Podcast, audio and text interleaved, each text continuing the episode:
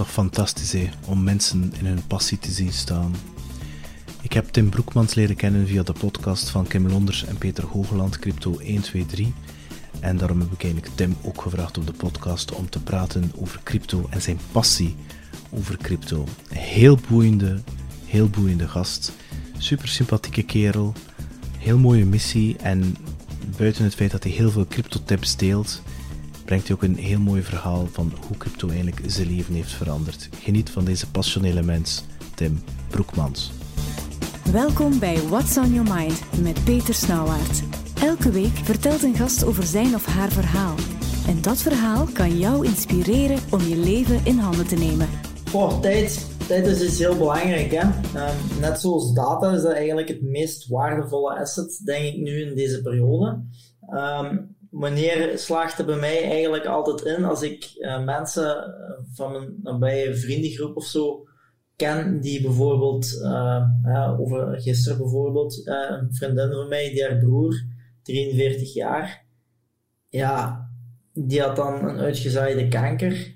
Dan heb ik zoiets van, ja, er is al zo weinig tijd, dat kun je ook niet meer terugkopen. Nee. Dat is eigenlijk heel belangrijk voor mij, hoe ik die tijd benut. Uh, en dat is zowel in hetgeen van time management als hetgeen wat ik doe met mijn bedrijf, maar ook in, in, sport, in sporten. Alles wat, wat uh, draait rond activiteiten. Ik heb eigenlijk een vast schema en als dat in de soep draait die dag, ja, dan je, je gaat eigenlijk alles, hè, zult je ook wel herkennen, dan gaat eigenlijk alles opschuiven en dan zit je later bezig, heb je minder ontspanning, minder slaap, gaat je minder productiever werken. Uh, en dat, dat jaagt me dan wel op. En, uh, en dat besef, uh, hoe jong ben je, Tim? Uh, ik ben nu 29. Ja, ik vind dat wel heel wijze woorden om zo effectief te leven. Ik denk dat er heel veel 29 in een leven van is bijna vrijdagavond ja. en pinten pakken en roken en andere, um, hoe zou ik het zeggen, um, verdovende toestanden om, om, om niet te voelen. en, en, en ik denk dat dat besef voor ja, morgen is another day. I'll sleep when I'm, ja. I'm dead toestand. En jij hebt dat niet. Is dat, heb je dat al lang? Um, ik heb nooit anders geleefd eigenlijk. Ik heb nog nooit gedronken, nog nooit alcohol gedronken, nog nooit gerookt, nog nooit drugs gebruikt. Um, ik ben daar heel extreem in. Zeg, maar zeg je dan, Omdat zeg je dan een strijdduitser? Ik weet niet of je dat nog kent, maar dat was vroeger een beweging die zo niet rookt, niet drinkt uh, en die luistert naar hardcore muziek. Nee, nee, nee. ik hou wel van muziek. Ik kan er echt van genieten. Um, maar veel mensen vragen zich dikwijls af als ik mee op stap ga. Uh, dat was dan het voordeel voor hun. Ze hadden altijd een bob. Ik was altijd de goeie. Um, maar ze snapten meestal niet waarom, uh, hoe ik plezier kon maken zonder drugs of drank of eender wat erbij komt kijken. Um, als je dat niet kunt zonder die dingen, dan vind ik dat heel spijtig eigenlijk. Want je, je, je, je plezier maak je eigenlijk zelf. Uh, en als je dat, dat ding nodig hebt, alcohol of drugs, dan zit je eigenlijk in mijn ogen op verkeerd, be uh, verkeerd bezig. Want dan zit je in een straatje zonder einde waar je meer en meer van nodig gaat hebben. Um, ik ben vooral gericht op focus. Um, ik wil de dag daarna ook nog iets waard zijn. Dat is voor mij heel belangrijk. Ik, ik hecht heel veel belang aan gezondheid, voeding um, en die zaken voor uh, zoals mijn beleggingen ook, lange termijn, is voor mij het belangrijkste in mijn leven. En hoe ik nu met mijn lichaam omga, daar ga ik op lange termijn ook uh, plezier uit halen. Ja. En dat is, dat is het belangrijkste voor mij. Je zegt voeding ook, dat is ja. dan letterlijk ook geen, zo weinig mogelijk suiker, suiker en koolhydraten. Zeker uh, processed food. Ja, ik, ik weeg ook alles af. dat is misschien een beetje extreem. Maar ik weeg alles af. Ik weet perfect wat ik uh, eet. Of wat ik in mijn mond steek. Je bent wat je eet. Je bent wat je eet. Uh, dat is waar, hè? Ja, um, ik ben daar wel hard mee bezig, ja. En is dat lang? Is, is, letterlijk je hele leven? Dat wil zeggen, je mama en je papa hebben je zo opgevoed? Um, goh, hoe zal ik het zeggen? Um, ja, mijn ouders hebben me heel streng op. Allee, heel streng. Was streng uiteindelijk. Die hebben me heel correct opgevoed. Die hebben mij uh, opgevoed op een manier van uh, dat je altijd voor iedereen respect moet hebben als die respect hebben voor u. Ehm, vriendelijk zijn, uh, dat hoort ook bij de respect. Ehm, sportief zijn, van die zaken. Ehm, en ja, die hebben me altijd wel kort gehouden, omdat ik, ik heb een tweelingsbroer nog. En ik ben zo'n beetje de rebel van de twee.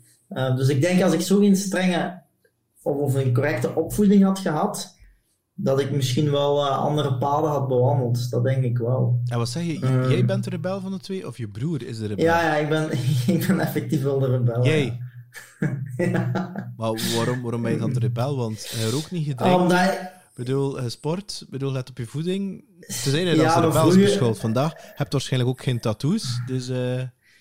Jawel, dat wel. Uh, dat heb ik wel. Maar niet zichtbaar. Maar um, het feit is gewoon, toen ik jonger was, was ik zo de, degene die er altijd tussenuit muizen, of uh, die ze moesten gaan zoeken ergens, die nergens van kon afblijven als je ergens binnen ging. Alleen zo van die zaken.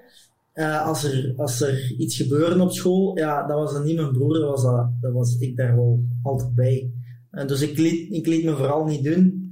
Um, dus dat was een beetje zo uh, mijn, mijn kenteken, zal ik zeggen. Uh, en mijn broer die loste dat altijd op een heel andere, meer diplomatische manier op. Hm. Terwijl ik iets meer impulsiever en rechtstreekser was. Maar daar heb ik ook wel mee leren omgaan natuurlijk. Hè. Dat is iets met ouder worden dat, waar, waar ik het geleerd heb natuurlijk. Maar ja, toen ik jong was, toen, uh, toen wou ik graag zo, ja, handje de voorste zijn van de klas. Als er zo een paar kerels bij waren die zo, uh, ja, de man, hè, zoals ze dat zeggen, wou dat uithangen. Dan wou ik erbij horen, om, omdat die in de picture stonden. Maar uiteindelijk bereik je daar niks mee. Maar, maar dat is een beetje de drive die altijd in mij heeft gezeten, zal ik maar zeggen. Om het, uiterste uit mij te halen en te bewijzen dat, dat dat gaat. En dat is misschien een beetje daar aan gerelateerd, ik weet het niet. Heb je een idee van wat die tussen haakjes bewijs eraan komt? Want hey, ik heb dat ook gehad. Hè. Ik ga niet ontkennen dat ik dat, dat, ik dat niet meer heb, maar ik weet in tussentijd wel waarom. Of ik kan dat toch voor mezelf de uitleg gaan geven? Mm -hmm. um, bewijsdrang. Ik heb altijd zoiets gehad. Um, ja, je weet ondertussen wel wat ik nu denk. Um, ja, wat ik wou daar eigenlijk over babbelen, maar ik vind het wel interessant wat je nu over bezig bent.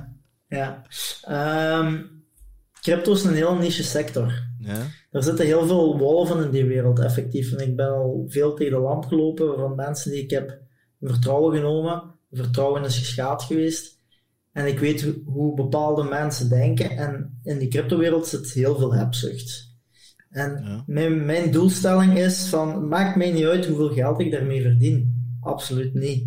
Het is voor mij belangrijk dat mensen op het juiste pad blijven. Want met crypto beginnen is één. Dus je gaat altijd een, uh, een drang hebben om met crypto of een vastberadenheid te hebben om met crypto te beginnen. Ja. ja maar dat is één. Wat is de consistentie die eigenlijk zorgt dat je succesvol gaat worden binnen crypto. Mm als je die consistentie, en dat is bij alles zo, niet hebt, ja, dan kom je op het verkeerde pad. Dan gaat je de verkeerde mensen volgen, omdat die beloven dat je snel winsten gaat maken. En mijn bedoeling is vooral voor te bewijzen aan de mensen die niet geloven in crypto, en mensen die niet geloven dat je daar meer financiële vrijheid van kunt krijgen, om die te helpen. En binnen een community elkaar eigenlijk op te waarderen en respect te tonen. Uh, en in tijden zoals deze, want we zitten een sterk ja, de markt, er beter uit te komen. Want die hebben dat effectief wel nu nodig. Die zitten in een zwart gat die zien het niet meer. En ik probeer hoop, richting te creëren aan de hand van analyses wat er nog kan aankomen en wat er kan gebeuren. En aan de hand daarvan gaan die mensen appreciatie krijgen naar mij toe van oké, ik weet waar ik mij mentaal op moet voorbereiden. Ja. Dat is voor mij heel belangrijk. Ik vind dat echt ongelooflijk nobel, want van jou. Want, alleen de er zijn best wat mensen die in de crypto stappen om zo snel mogelijk een Lambo te kunnen kopen en allerlei materialen pro, omdat ze denken dat ze van gelukkig gaan worden. Um, en ja, jij beseft die, die wijsheid, je hebt die wijsheid al, dat dat niks verkeerd mee met veel geld verdienen. Echt totaal niks verkeerd mee. Alleen um, de, het, het, hoe zou ik zeggen, je gaat er niet gelukkiger van worden. Als je ervoor al miserabel bent, ga je er even miserabel van zijn. Dus dat, dat gaat daar niks mee veranderen. En ehm, als je natuurlijk... Allee, wat ik persoonlijk vind, is dat als je gedreven wordt door greed, hè, die, die hebzucht, zeker als je dan nog een keer gecombineerd met, met, met short-term winsten, hè, omdat je denkt, ik wil hier overnight rich worden, denk ik dat je echt hele domme beslissingen, hele domme dingen gaat doen, omdat dat, denk ik... Um, ik ga niet zeggen dat het niet bestaat, maar dat de kans klein is dat je dat dat je dat eh, gaat halen. En als je dat haalt, Tim, ben ik zelfs overtuigd dat je het op dezelfde manier ook gaat verspelen door domme... Stel je voor dat je dat dan toch overnight haalt, dat je toch domme beslissingen gaat doen, verkeerde de investeringen, domme dingen koopt en dergelijke meer, dat je toch gaat kwijtraken. Mm Want ik ben enorm gepassioneerd door crypto, maar voor mij is het long term. Hè. Is het echt store of value? Is het, uh, het is een deel speel natuurlijk, maar het is niet dat dat... Ehm, en ik heb wel een DCA, dus heel consistent. En, maar ook voor mijn zoontje. Maar ja, ik weet niet, dat is... Moet je dat nu gaan zeggen? Um, um, Je life savings zitten er niet in. Nee, nee, nee, nee. Nee, nee, nee. Dus, nee maar bedoel... Ja. Allee, neemt, neemt, uh, ik heb bijvoorbeeld geen Spotify-account. Eh. Uh, nee, telt een paar pak sigaretten, telt daar wat Starbucks koffies bij, ik zeg maar het wat, en doet dat consistent elke week, elke maand, maakt me niet uit. Um, bijvoorbeeld, ik ben ook muzikant, ik steek dat, die, dat, geld van die optreden steek ik bijvoorbeeld daar ook in, en heel consistent. En ik ben dat, ik noteer dat ook, ik ben daar heel consistent in, en um, ja, ik weet niet. Ik vind dat uh, die verwachting, uh, maar is misschien omdat ik, ik ben geen 29 en um, ik heb al wel wat dingen gezien, ook met mensen die dan wel miljonair geworden zijn, et cetera, et cetera, dat ik daar niet van onder de indruk ben, eerlijk gezegd. Omdat er nog altijd in mijn ogen dezelfde mensen zijn, zie je? En um, ja, dat dat ook hun zeker niet gelukkiger maakt. Integendeel zelfs. Ik heb een verhaal gehoord die best schrijnend zijn. En ja, dan ben ik ook van, ja, ja weet je, voor mij gaat het over, ik wat hij ook zegt, hij wilde een bepaalde impact maken naar mensen. Ik, voor mij gaat het over ja, ik wil naar mensen hun leven in handen nemen en dat ze iets doen die bij hen past. En in mhm, plaats van een mhm. of andere job te doen waarbij ze 9 to 5 hun, hun tijd afgeven, hier zijn we weer met tijd, aan een of, als een of andere slaaf, aan een of andere kerel of vrouw. Um, en dat ze zo eigenlijk hun, en dat ze achteraf aan hun sterfbed staan. Ik wil dat je dat ook terecht zegt. Hè. zit dan, ik weet niet, 43, ik ben 47. Ja, en dat je dan inderdaad, dat voor jou hè, de muziek stopt. Hè, wat ik mooi te zeggen. Mhm dan denk ik van ja, is dat eigenlijk hetgene wat je wilt achterlaten? Naar je kinderen bijvoorbeeld of whatever. Dat je, dat je gewoon zo'n ordinary life geleefd hebt. Terwijl ik denk van ja, ik denk dat je er meer kan uithalen, eerlijk gezegd. Mm Ja, dat is ook. Dat is ook. Want bijvoorbeeld, um, ik heb mijn long-term beleggingen in 2015 gedaan. Mm Ik bekijk mijn portfolio gewoon niet. Ik zou niet weten op welke waarde ik nu zit, omdat ik gewoon alles aan de community wil geven. Ik wil zorgen dat die community goed draait, dat die mensen content zijn, dat die eigenlijk hetzelfde kunnen ervaren dat, dat ik al heb ervaren. Ehm, en als ik een paar jaar verder ben, ik ga, ik ga er niet rijker of armer van geworden zijn van alleen niet om een portfolio te komen, want uiteindelijk op lange termijn, is zoals gezegd, gaat je altijd maar meer en meer waarde krijgen. Mm. En of je dan nu een keer meer getraind had of niet, daar gaat echt niet, allee, daar gaat niet het grote verschil Ja, dat is, dat, is, dat, is, dat is iets wat ik wel eh, geleerd heb tussen naakjes op school. Ik heb, ik heb iets geleerd. Voor de rest van die economielessen, enfin, ik kan daar maar over zwijgen, want uh, um, dat uh, Keynesiaanse model, dat is niet bepaald dat ik denk, hmm, uh, dat vind ik een Ponzi-scheme. maar goed, anyway. Um, wat ze inderdaad zijn, letterlijk, is dat je nu over stock market, maar dat eigenlijk iemand die consistent belegt, en bekijkt dat over 30, 40 jaar, dat dat uiteindelijk qua, qua uh, return, ja, tegenover een daytrader, dat dat eigenlijk hoger is als je consistent bent. Hè. Dat is wel een heel belangrijke. Hè. Moet wel heel consistent zijn, elke maand of zo bijvoorbeeld. En dan denk ik ook van ja, weet je, in plaats van me in te laten met, die, met al die emoties die gepaard gaan met die. Want uiteindelijk verlies je eigenlijk altijd. Als het omhoog gaat en je stapt er te snel uit, dan denk je, damn, ik ben er te vroeg uit gegaan, kan iets laten liggen.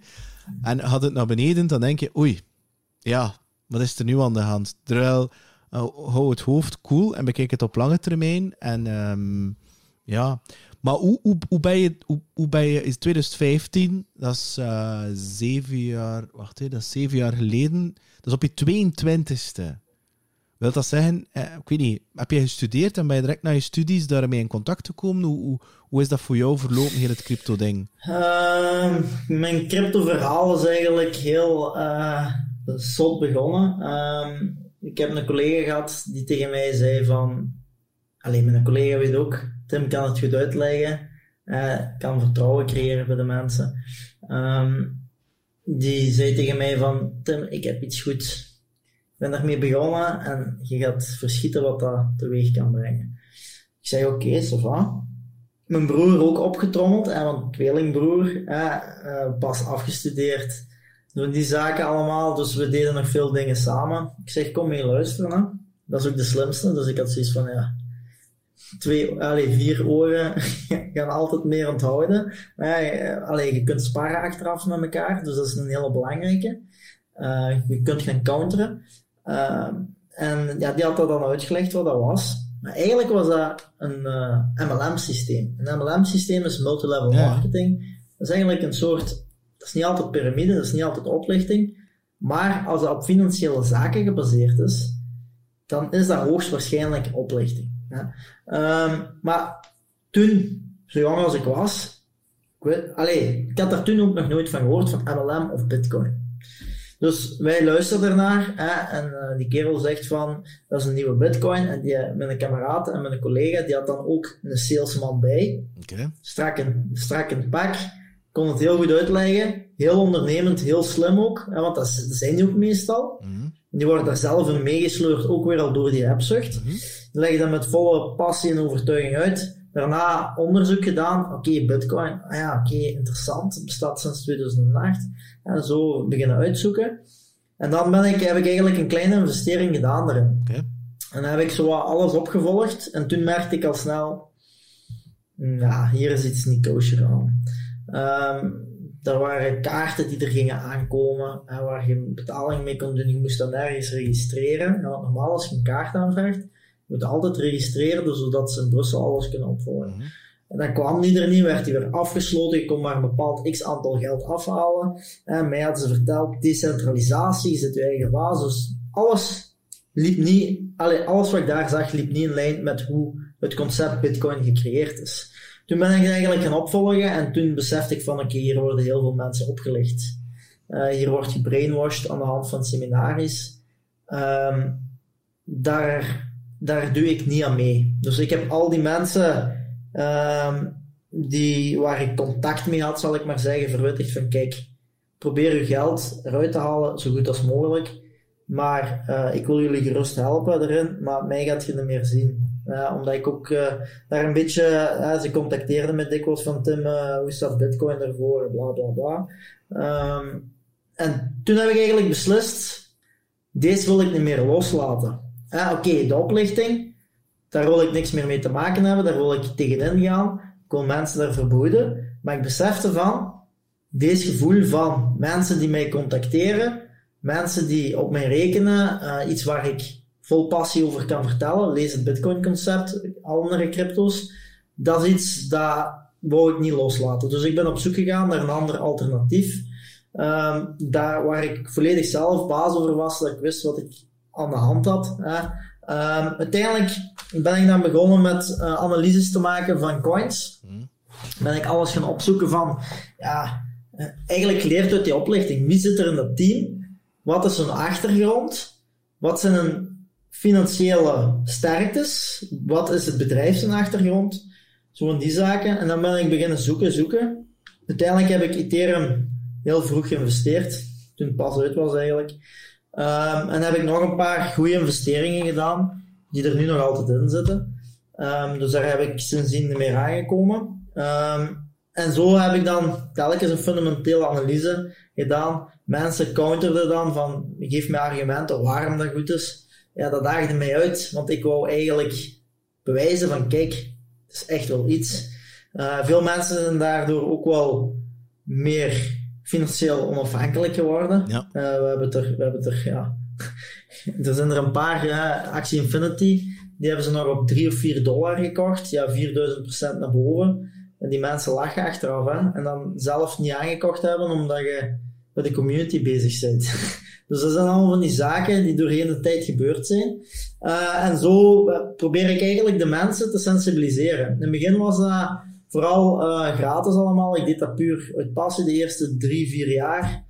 En toen is uh, een ondernemer naar mij toegekomen en heeft gezegd van kijk Tim, ik zit ook in die WhatsApp groep, maar je weet misschien niet wie ik ben, maar ik heb veel volgers. Ik heb een eigen website, um, trade.be. Ik zei oké, ik wil eigenlijk dat meer, u meer exposure geven, want hetgeen wat je brengt is echt wel belangrijk en heeft waarde. We zijn eigenlijk een team samengesteld. en uiteindelijk ben ik zo uitgegroeid van Trade.be naar Trade Premium. Ja. Dus drie jaar later, Trade Premium, uh, ik had zoveel volgers, zal ik zeggen, dat, dat ik zoiets had van, kijk, ik moet er eigenlijk wel een businessmodel gaan aanplakken. Want wat wil ik creëren? Ik wil eigenlijk meer gaan onderzoeken, meer gaan analyseren. Maar dat kost mij alleen maar geld. Als ik nu daar een abonnement aan plak, kan ik met die abonnementsgelden eigenlijk die platformen die ik nodig heb gaan aankopen en mensen aan analyse in de plaats geven. Dat is eigenlijk vooral de bedoeling. De rest interesseert me eigenlijk niet, want ik ga niet rijk worden van die mensen. Geld absoluut niet. Ja.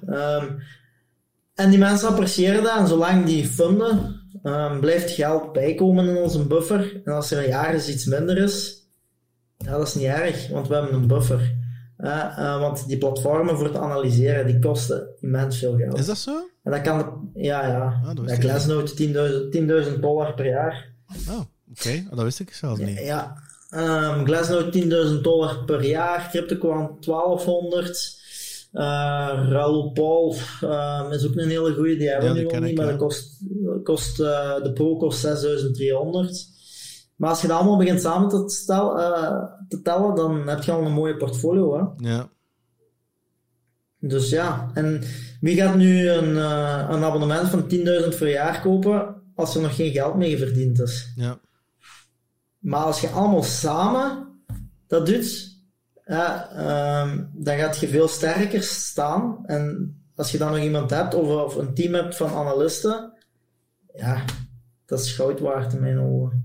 En um, in jouw community verwacht je dan ook dat mensen dezelfde waarden uitdragen wat jij uitdraagt?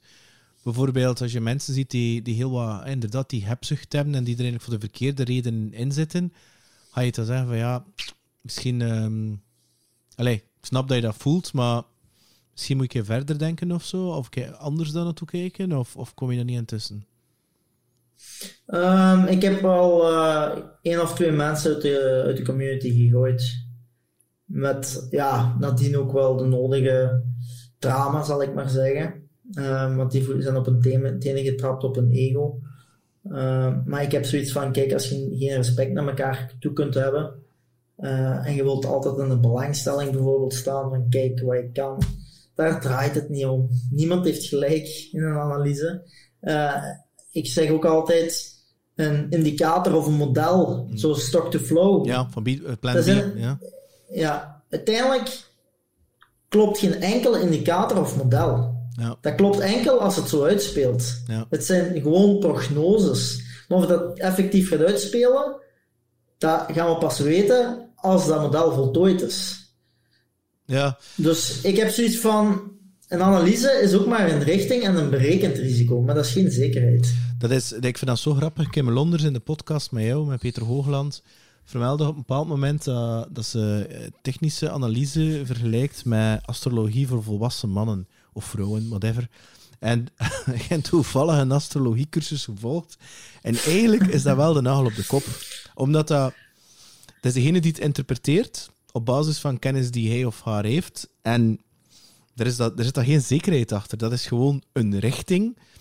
Maar dat is het. En als ik dan die mensen zie op YouTube met al die indicatoren spelen en je neemt er een paar uit en ja, en ik vind dat zo grappig als het dan met hun steunpunten beginnen. En toevallig nu vandaag, 22 uur, zie, ik dan dat hij effectief onder die 20k gaat, zodat er velen niet verwachten. Hebt er dan die verwachten dat hij dat die naar de 5k gaat gaan. Um, ja, ik vind dat wel best, uh, best grappig, want het klopt inderdaad. Hè. Uh, en dat is ook hetgene die we trouwens, en ik heb dat gezien bij uh, onder andere mensen in de XRP, Ripple community, dan die zo hard voor elkaar kunnen zijn. Dat ik denk van, oh man, poef, is dat... allee, het is hier nog erger dan een commentator op HLN. allee, dat je ja, denkt van, man, man, man. Ik bedoel, alive, waarom, wat is de hassle? Allee, ik heb zoiets van, you can win together. Ik bedoel, dit is toch geen competitie? Nee, maar dat merk ik wel dikwijls. Dat dat dikwijls... Ik heb uh, geprobeerd om iedereen, alle crypto-ondernemers in België samen te brengen onder één hub. Dat is mij niet gelukt. Is dat? Iedereen heeft een andere, ja, iedereen heeft een andere visie. Het is gewoon zo. En hoe meer mensen en ondernemers die alfa zijn gaat samenbrengen, des te meer ja, struikelpunten of struikelblokken je gaat krijgen. Iedereen heeft een andere mening of een andere visie. Je gaat er nooit volledig uitgaken waar iedereen gelijkgezind is. En dan heb ik zoiets van, oké. Oké. Ja, want allee, als, als ik kijk naar bijvoorbeeld uh, de redenering achter uh, Bitcoin zelf, ik vind dat eigenlijk een heel nobel redenering. Maar het is zien hoe je natuurlijk naartoe kijkt. Hè. Maar ik bedoel, het gedecentraliseerde, het feit dat er geen, uh, ja, geen één authority is, laat staan privépersoon die er kunnen over beslissen. Um, er zit geen. Ja, heel het inflatiemonster zit er, zit er niet achter of, wordt gereguleerd hè, met, de, met de halvering. Um, als ik dan kijk bijvoorbeeld, en misschien is het marketing, kan ook zijn dat ik verkeerd ben, maar als ik dan zie wat, wat de projecten zijn achter Cardano, maar bijvoorbeeld ook iemand dat ik ken die achter Threefold Token zit bijvoorbeeld, die letterlijk internet in Afrika wil lanceren om te zorgen dat mensen um, access kunnen krijgen uh, om eigenlijk op een heel goedkope manier om eigenlijk zo dat die mensen daar um, onderwijs kunnen krijgen, omdat er geen voldoende onderwijzers, besta leraars bestaan om die mensen te onderwijzen. En dat zij op een ja, heel goedkope manier internet willen geven, omdat ze, ja, ik weet niet, dan, ik weet niet, ik weet niet of dat komt, maar dat spreekt mij enorm aan om zo die, die Weet je, wat heb je er nu in godsnaam op om, om in je groot kot te gaan zitten met een grote auto? Volgens mij gaat het op een bepaald moment vervelen. En ik denk dat, dat je zelf dient je leven zin te geven. Hoe raar dat, dat misschien klinkt, maar misschien dat dat bij jou nu nog niet resoneert, maar dat gaat wel komen. Op een bepaald moment denk ik dat je alles zal gezien hebben, dat er niet veel meer zal te zien zijn. En dan denk ik dat je gaat ontdekken dat het effectief in die kleine dingen zit. Absoluut. Um, de beste manier om dat te ontdekken is eigenlijk gewoon heel basic uh, gaan leven. Ja. Allee, niet constant hè, maar als je nu bijvoorbeeld een week weggaat en je pakt gewoon een rugzak en tent mee, kan, allee, en je gaat zelf koken met een kookset, uh, een gasvuurtje en zo. Um, je moet zelf ja, eten maken, je moet je douchen, allee, op een manier dat je niet gewoon bent. En je komt dan terug, ja, dan dan apprecieert je wel die dingen. Ja. En dat is eigenlijk een hele goede wake-up call voor veel mensen om dat af en toe gewoon eens te doen. En dan te beseffen van hoe makkelijk hebben wij het. Want het verhaal waar we nu in leven is dat we een meer probleemoplossend denken, want alles is er. Ja. Je, het, vroeger in de oertijd, bijvoorbeeld om, om daarop terug te vallen, uh, moest je eten gaan zoeken als je wakker werd, drinken en zo. Nu, er is een kraan, er is een frigo. Allee, er zijn heel veel zaken um, waardoor we een meer probleemoplossend denken en onze volgende generaties alleen maar ja, slomer en, en uh, dommer worden uh, naar gelang we verder gaan in de tijd. En dan heb ik zoiets van, dat wil ik toch niet dat mijn volgende generatie zo wordt. Um, en dat is een hele belangrijke. Probleemoplossend denken en niet altijd de gemakkelijke weg kiezen. Dat is hetgene trouwens wat de Indianen hè, de, zo denken. Hè. Dus zij, elke beslissing dat ze nemen, stellen zij de vraag van... Will this be good for uh, our current and the next seven generations? Dus zij denken zo van, wat gaat de implicatie zijn op de kinderen van mijn kinderen, van mijn kinderen, van mijn kinderen, van mijn kinderen? En voor mij draait het ook effectief daarom. Van, ja, bon, je hebt hier een schenk gekregen voor op die een aardbol rond te lopen. Bedoel, ga, je hem, mm ga je hem verkloten of ga je effectief er hoef zorg voor dragen? Want heel veel mensen zijn vergeten dat ze zelf deel uitmaken van de natuur. En die hebben een bepaalde arrogantie. En het klopt wat je allemaal zegt. Hè. Vandaar ook in de, in de oertijd zelf ook.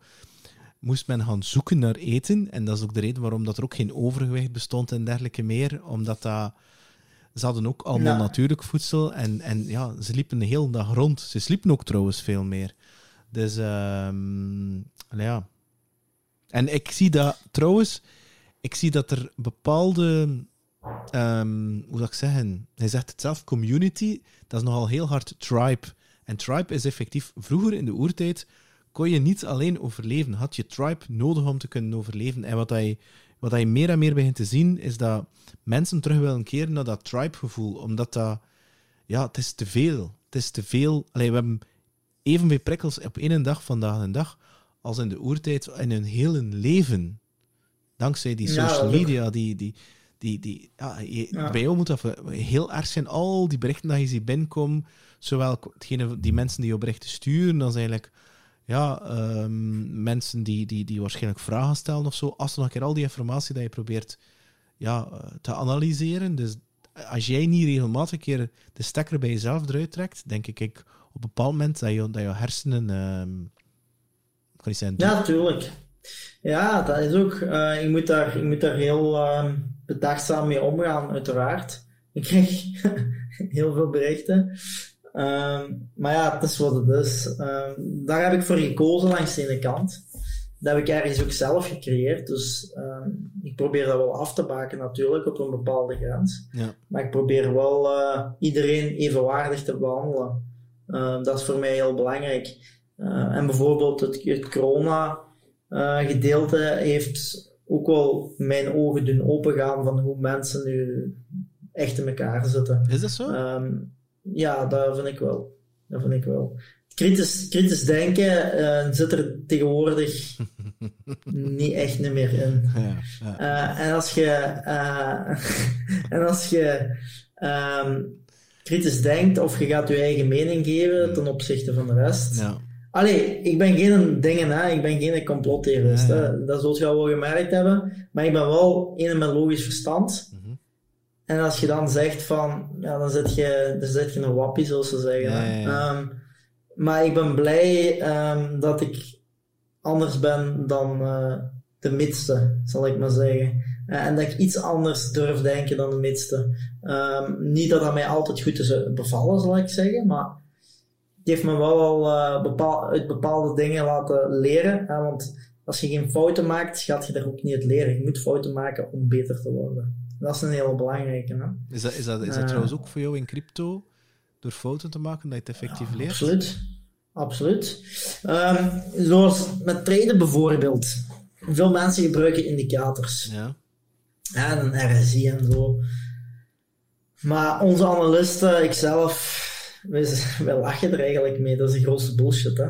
Ehm, dat, zijn, dat zijn lagging indicators. Hè? Dus die komen pas als het verhaal gespeeld is en verteld is. Mhm. Wat wil dat zeggen? Als er een bodem bereikt is, dan gaat de RSI heel laag staan. Maar wat zit je daarmee als je nog niet uit de markt zit? Ja. Je moet eigenlijk op een heel andere manier werken om al eerder uit de markt te zijn en dan pas te zien van oké, die RSI staat heel laag, dat kan een extra confluence, samenvloeiing geven bij je analyse.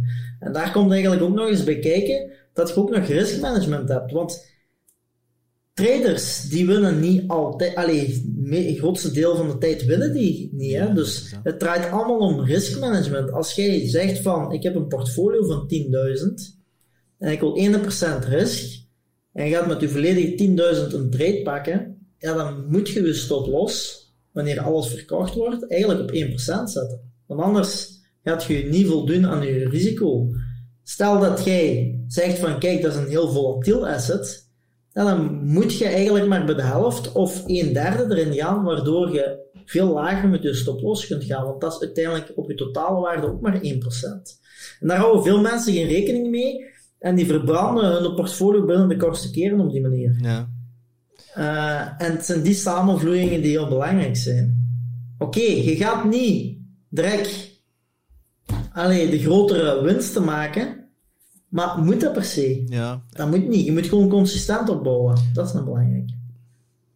Ja, en, en dat lange Kijk. termijn zien, hè. de consistentie met die lange termijn. Want eh, zoals dat ik al zei, je kan dan grote winsten en eh, daardoor zou je risico. eh, ja, je, dat, ja, ik weet niet. Zou dat durven verschuiven en zou je durven meer risico nemen. En ik denk dat dat. ehm, ja, ja, ik weet niet. En ook gewoon de mentale, ik ga zeggen, de gemoedsrust, dat je daarmee verliest, denk ik dat dat... Oef, dat ik denk van... ehm, Ja, tuurlijk. En puur... Mentaal is... Ja, het is dat. En theoretisch gezien, zoals ik ook al zei, ja, toen denk ik van ja, oké, neem maar het risico, maar. Ja, ik weet niet. Het is, het is iets dat me. Nu, ehm, mag ik er iets anders doen? Eh, er is natuurlijk heel veel rond eh, Terra Luna geweest, Celsius. ehm, hoe, hoe, hoe kijk jij daar naartoe? Bekijk je van, oké, we zijn 1998, toen dat het internet er ook was. Eh, ik, werd toen net van de, ik ging toen net van de, bijna van de start-up gaan werken. eh, en in internet. En, eh, en dat was toen in de tijd was dat not done, omdat dat zo, ja... pff, eh, allee, nu. Ja. ja. zo van, serieus, bedoel... En eh, toen kwam de dotcom-bubbel, maar uiteindelijk is dat allemaal wel serieus exponentieel, zoals alles eigenlijk. Is dat nooit lineair, is dat altijd exponentieel. En hoe, hoe kijk je naar die... Bekijk je bijvoorbeeld de Celsius en de Lunas van, ja oké, dat is part of the deal. Bedoel, ja, 1% of 1, 1 op 10 van die initiatieven, bedrijven, organisaties, die overleeft. En dat is innovatie, dat is de prijs dat men betaalt. En uit die chaos onderstaan er wel weer nieuwe ideeën. Want bitcoin is op zich ook niet nieuw. Dat is uiteindelijk ook verder borduren op dingen die er al veel vroeger lagen. Ehm, hoe, kijk je daar nu momenteel naartoe? Of is dat zo van, ja... Want, allee, ik kan nog wat verder gaan. Ik pak nu de Terra Luna. eh, Heel de stablecoins toestand. Ik hoorde dat van heel veel mensen die dat echt als stablecoin, die dat echt als stabiel, die dat vergeten waren, dat dat volatiel kon zijn. ja, inderdaad. Het kan ook volatiel zijn in, in stabiele tijden natuurlijk. Ehm, hoe kijk ik daar naartoe? Eh, of, na, eh, of heen? Ja, ik heb mensen, wat betreft Luna, geweten, ja, die gewoon in één asset zaten. Dus die hadden een hele portfolio, 25.000 van die toeren. Erin gestoken zijn alles kwijt. En dan komen ze achteraf bij mij, Tim, ja, had ik maar een abonnement gepakt op Trade Premium, Ehm, dan had ik iets meer info gehad misschien, want wij waren er al vijf dagen op voorhand uit. Voor de, allee, de mensen die eh, erin zaten, ik zat er ook in, gedeeltelijk, met een klein percentage, maar ik was eruit. Eh, mijn analisten waren er ook uit. Dus wij volgen alles ook heel goed op. Ehm Celsius net hetzelfde. Ik heb zoiets, dat is mijn visie, hè? keep it simple. Ga niet, allee, ik doe geen staking, ik doe geen DeFi, ik doe geen NFT's. Dat kan allemaal, hè? als je met de juiste mensen in, in contact komt binnen je netwerk, met de juiste expertise. Maar wat mijn visie is, je hebt crypto en je hebt de traditionele wereld. In een instabiele markt, in een recessie, crypto is het wilde westen, is ongereguleerd. Deze bedrijven die niet kosher zijn of niet de juiste ethische waarden hanteren, die gaan er eerst tussenuit gaan. Ja.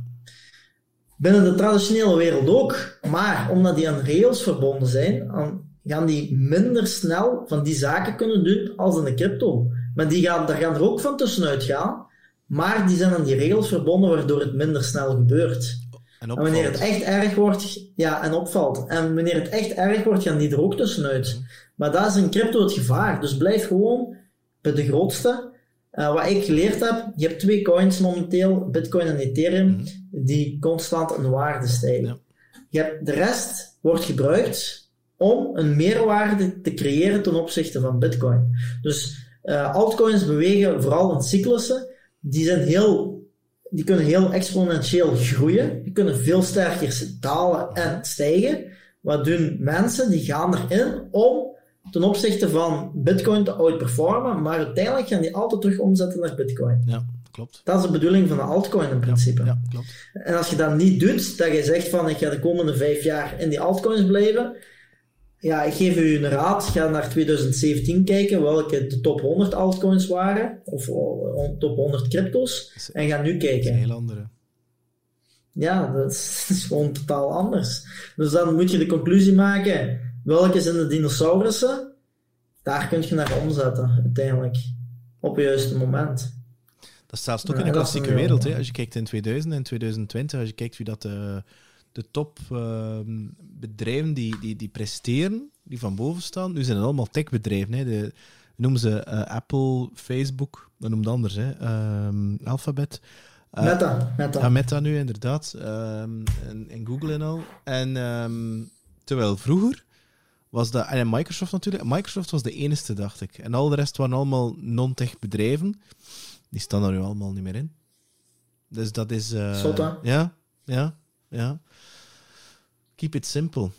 Ik kan totaal iets anders verwachten, Tim. Ik kan echt verwachten dat je zo'n... Uh, wat had ik eigenlijk verwacht? Ja, zo'n uh, uber gespecialiseerde... ja, mens bent die zo super complex en inderdaad zo met die yielding en die staking en zo... Allee, je hebt dat dan van die toestand die, wat is dat, 20% garanderen. Dat ik denk van... Voor mij is dat... Ik, klink, weet dat cliché klinkt, hè, maar if it's too good to be true, it's too good to be true. Ik bedoel, misschien mm je dat nu kunnen doen, maar had dat niet kunnen aanhouden. Um, allee, dat denk ik. weet, weet je wat? De, ik, heb, ik heb bepaalde analisten binnen mijn team die hun specialisaties hebben gewoon. Um, ik heb een die gespecialiseerd is in DeFi. We hebben een um, binnen onze opleidingsgroep die gespecialiseerd is in NFT's en die daar echt goed in zijn allemaal. Dat zijn geen dommerikken. Dat zijn eigenlijk al halve developers die gewoon vertrouwd zijn met die omgeving. En die zeggen van oké, dat is cool om te doen. Ik weet wat het risico is, maar ik hou van risico's. En zolang de mensen kunt duidelijk maken en je kunt je riskmanagement daar weer op toepassen, oké, fijn. Uh, als het misloopt, dan heb je nog niet alles verloren. Uh, maar ik zelf, je moet je gewoon doen waar je goed bij voelt. En waar voel ik mij goed bij? Ik heb een long, long-term portfolio. Um, waar ben ik gespecialiseerd in? Dat is vooral on-chain data lezen. Mm -hmm. uh, en trading. Um, fundamentele analyse heb ik, ik heb iets van 280 projecten, 300 projecten geanalyseerd doorheen de jaren. Ik ken, alleen veel projecten ken ik zo uit mijn hoofd. Um, en om een duur zit je ook wel een beetje uitgekeken van altijd te lezen, te lezen, te lezen en samen te vatten en een conclusie te maken en te onderzoeken. En trading is uh, sinds 2017 eigenlijk iets veel meer uitdagender en dynamischer. Het is niet dat ik mijn handelportfolio daaraan heb gekoppeld of zo, maar gewoon klein kapitaal begonnen, dat is ondertussen al wel een stuk groter. Uh, in, in, combinatie met on-chain data, en dat is heel fijn. Uh, als jij weet waar het geld naartoe gaat aan de hand van on-chain data, zoals nu, ja, dat is, dat is een gouden graal. Hè. Dat is sowieso. Hè. Hij, hij, Wij weten... hij zegt van, waar dat, waar, dat, waar dat geld naartoe gaat, wil dat dan zeggen dat je die transacties bekijkt, bijvoorbeeld die naar die grote kerels, vrouwen had, die, die, die whales of zo, of dat die whales net het aan het verkopen zijn of zo, of hoe, werkt dat dan? Wij, uh, wij hebben verschillende zaken. Dus we hebben eigenlijk alle on-chain dataplatformen die er zijn ja. in, de, ons, ter beschikking. Hè, dus die hebben we aangekocht. Uh, dus we hebben CryptoQuant, Into the Block, um, Glassnode, Sentiment, die hebben we allemaal. En elk uh, dataplatform heeft zijn specialisaties. Dan hebben we ook nog een platform um, waar wij whale tracking mee kunnen doen. En als jij weet welke de grote adressen zijn en welke grote adressen op de toppen verkopen, en je kunt er alerts op instellen wanneer die fondsen gaan verplaatsen, ja, daar moet je een tekening bij maken, denk ik.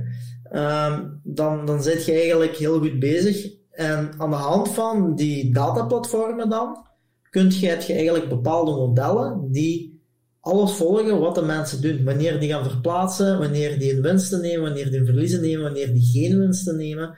Aan de hand van die conclusies kun je heel mooi gaan uitstippelen wanneer iedereen eigenlijk verkocht heeft. Als jij weet dat de verkopers uitgeput zijn, dan weet je dat, dat er een bodem bereikt wordt. Ja. En dat is gewoon goud waard in combinatie met uh, training. Ja. Maar dat is berekend en dat is, ja, in, in deze gevallen is dat super, uh, super handig. Zoiets. Nu, um, ik wil een een heel andere tour opgaan. Um, in de podcast met Kim ook. Ik heb zelf in de security gezeten, dus ik ken die social reverse engineering trucken ook. Ik, ik, ben geen developer of zo, hè, maar ik weet wel hoe dat, hoe dat het werkt en hoe dat ze via een, link, eh, een, mail, een mail sturen bijvoorbeeld via LinkedIn, maar een, een mail, hè, dus een, eh, een invite. En als je op die button klikt in de mail, zou dat kunnen zijn dat dat in LinkedIn is, maar dat dat een stukje code is die op je PC geïnstalleerd wordt. En dat niet, eh, niet gezien wordt door een, een antivirus, want die Vandaag de dag is dat, is dat maar de, ja, veel minder zelfs, is dat specifieke malware om jou te, allez, uh, uh, te bereiken. Dat je gewoon kan kopen ook op de dark web.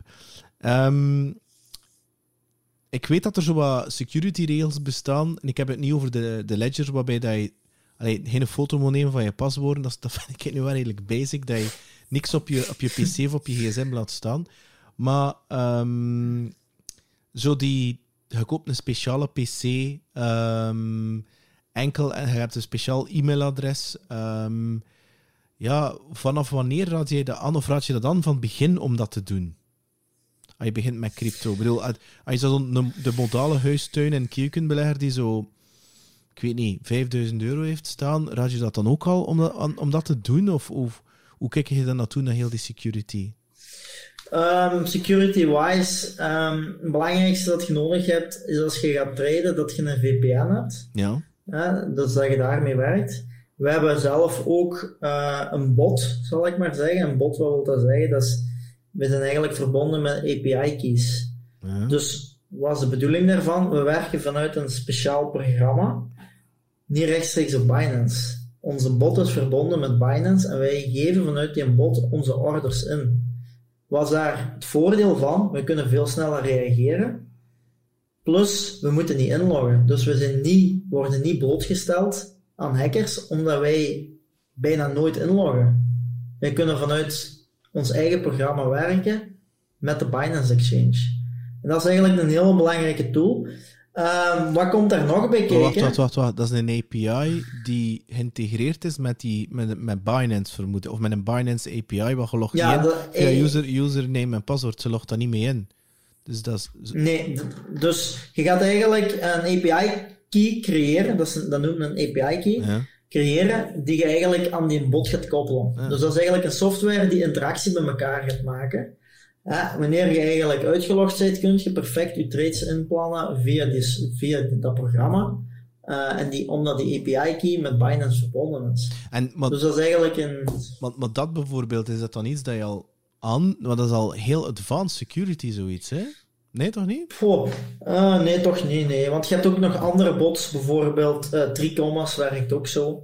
Um, moet je maar eens opzoeken, zoeken, uh, Tricomas. Um, maar wij, alleen wij gebruiken onze eigen dingen vooral.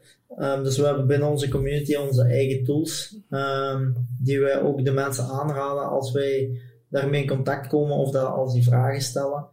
Um, en qua andere zaken, security-wise, als je bijvoorbeeld, uh, wat ik je wel aanraad is, koop gewoon een nieuwe computer. Allee, een nieuwe, als je een oude computer hebt, die al 7 à 10 jaar oud is, dan heb ik zoiets van, mannetjes, als het spel blijft hangen, allee, alsjeblieft, nee, nee, doe dat ook niet op een tablet. En koop gewoon een simpele computer. Dat moet niet speciaal en, zijn, en, absoluut en, en, qua OS mag je daar verschil tussen? Tussen Windows, Microsoft nee. en, en, en Mac OS? Het is niet dat je denkt... Nee, Mac, Mac is wel iets veiliger, Ja. heb ik me laten vertellen. Ja. Uh, dus die werken iets uh, secuurder.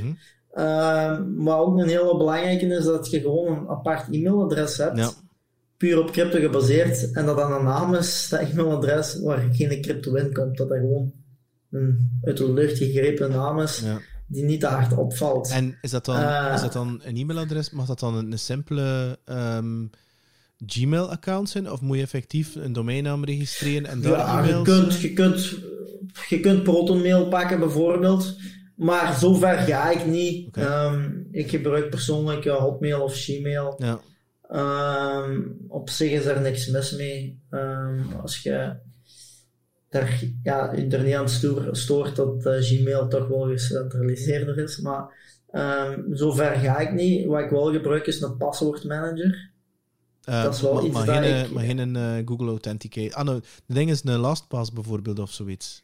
Ja, of een dashlane, of ja, zo van die dingen. Ja. Omdat je, je kunt dan heel, vers- heel veel verschillende, je kunt zelfs een laten genereren, wachtwoorden, en je kunt om de zoveel tijd een nieuwe laten genereren, en je moet je er geen zorgen om Ja, maken. maar ik kan je ook iedere keer... eh, ik, gebruik, eh, ik gebruik ook een omdat ik eh, om de zoveel tijd opnieuw moet inloggen via een, een extra eh two-factor Mhm. tool, zodanig dat, ja, als je er... Ja, moest er iets gebeuren, ja, na een bepaalde tijd kan je... Tuurlijk, dat- ja, maar je dat, gebruiken wij ook, hè. Ja. Dat gebruiken wij ook als extra. Ehm, dus wij gebruiken ook een uh, authenticator sowieso. Hè. Um, dus dat is wel een belangrijke. Ja. Maar jij gebruikt geen Google Authenticator, dacht ik. Hè? Je gebruikt uh, iets anders. Hè? Omdat... Oud? Auti. Auti noemt dat. Auti, oké. Okay. Uh, ja, ja A-U-T-H, Griekse E. Ah, oké, okay, ja. ja. Omdat, je, je, omdat je hem ook op je desktop kan uh, installeren. ja omdat je je gsm gestolen of ze zijn hem kwijt of weet ik veel wat, dan is dat... Ja, ja. ja, ja. Um, er zat nu weer een, een, een vraag... Ja, iets helemaal anders dan iets dat ik al... Ik hoor dat heel veel... Dat is het punt. Vind ik met crypto... Ik, ken wat, ik kom uit een developers community. Ik ben een developer, ik ben in een sales. Hè. Dus, uh, maar je zit wel tussen die developers en dat zijn zo... Ja, ik moet ze dan uitleggen wat dat is. En um, ik ben wel een beetje een, late adopter qua technologie. Maar bij crypto dacht ik van nu ga ik er wel een keer bij zijn. Alhoewel dat ik eigenlijk vind ik al laat ben. Maar voor de, me voor de meesten ik ben ik heel vroeg. Maar kom. Is dat... Um, is dat, ik hoor dan dat ding over die kaarten. Hè? Een Crypto.com uh, debitkaart, een Binance debitkaart. En ik hoor daar heel speciale verhalen over. Ik ken daar vrienden van die dat gebruiken om, om zo wat met hun extra winsten op reis te gaan of het een of het ander. Ik ken er dan die dan letterlijk mee dan in de lijst gaan om bijvoorbeeld CRO's te kunnen verzamelen van crypto.com. En ik gebruik ze niet. En ik weet niet, ik hoe sta je dan naartoe naar die kaart? Is dat een gimmick? Is dat... Ik weet niet wat ik er moet van denken, eerlijk gezegd. Um, ik ga gewoon recht, terecht uit zijn. Ik vind dat persoonlijk allemaal dikke bullshit en marketing. Oké. Ja, maar dat... Ik vind, uh, dat interesseert mij eigenlijk heel weinig. Als je een echte belegger bent, hmm. een echte investeerder bent, dan gaat je je investering niet uitgeven aan reizen of, of in de lijst. Dat, in mijn ogen is dat, dan, dan zit je er niet met de juiste intentie in. Want mijn intentie is, mijn, intentie is trouwens niet om het geld te doen of wat mijn investering gaat opbrengen. Mijn intentie is eigenlijk om te weten waar het verhaal gaat eindigen. Gaan we hetzelfde verhaal hebben als het .com? Of gaan we, gaan we dat niet hebben? Hè? Dus gaan we dezelfde weg op gaan als het internet? Dat wil ik gewoon weten. Dat is gewoon hetgeen wat mij nieuwsgierig maakt. En als je dan je investering loslaat, of je laat aan de juiste projecten zitten, dan gaat dat vanzelf wel hetgeen creëren wat, wat het waard moet zijn. Um, en als je dan moet gaan terugkijken met het feit van, ja, had ik die vakantie maar met mijn gewone geld gekocht, dan heb ik zoiets van, ja, oké, nu is dat misschien plezant, hè? Dat zal ik niet zeggen. Dat we sterk gedaald zijn als je op 50.000 had gedaan, dan is ah, voilà. Uh, maar het is niet dat wij zeggen van dat je geen winsten moet nemen. Maar moet je daarom die winsten gaan uitgeven aan zaken die je ook met ander kapitaal had kunnen gebruiken? Daar heb ik zoiets van, hmm, die cashflow is niet de juiste cashflow. Ik, uh, cashflow is... Ja, ik... ik, ik um Michael Saylor, je natuurlijk volledig niet onbekend natuurlijk. Nee. En die zei op een bepaald moment van... Um, ja, stel je voor dat je een Lamborghini wil kopen. En zegt hij dan, je hebt dan een appartement in Manhattan geërfd van je papa en mama. En die hebben dat geërfd van hun papa en hun papa en mama. En je hebt dan mensen die dat, die dat, die dat appartement, die in waarde gestegen is, gewoon verkoopt in cash, om dan een Lamborghini te kopen. En zegt hij, ja, maar de moment dat je die auto koopt, is eigenlijk al heel veel value kwijt, omdat je hem gekocht hebt. Hè? Ik bedoel, zeker dat je hem nieuw gekocht hebt. En zegt hij dit dan beter bijvoorbeeld dat gebruikt als een onderpand om dan die auto te gaan kopen. En zo kijk ik er effectief ook naar. Ik ken ook zoiets van, bedoel, laat dat geld staan. Ehm, en, en, en ja, komt daar eigenlijk niet aan, ziet dat als vast. Hij gebruikt gewoon ja, hetgene dat je nodig hebt voor je eten. Maar dat is inderdaad iets, iets, uh, iets anders. Dus vandaar dat ik dat een heel fascinerend... Dat, dat was zoiets voor mij, zo van...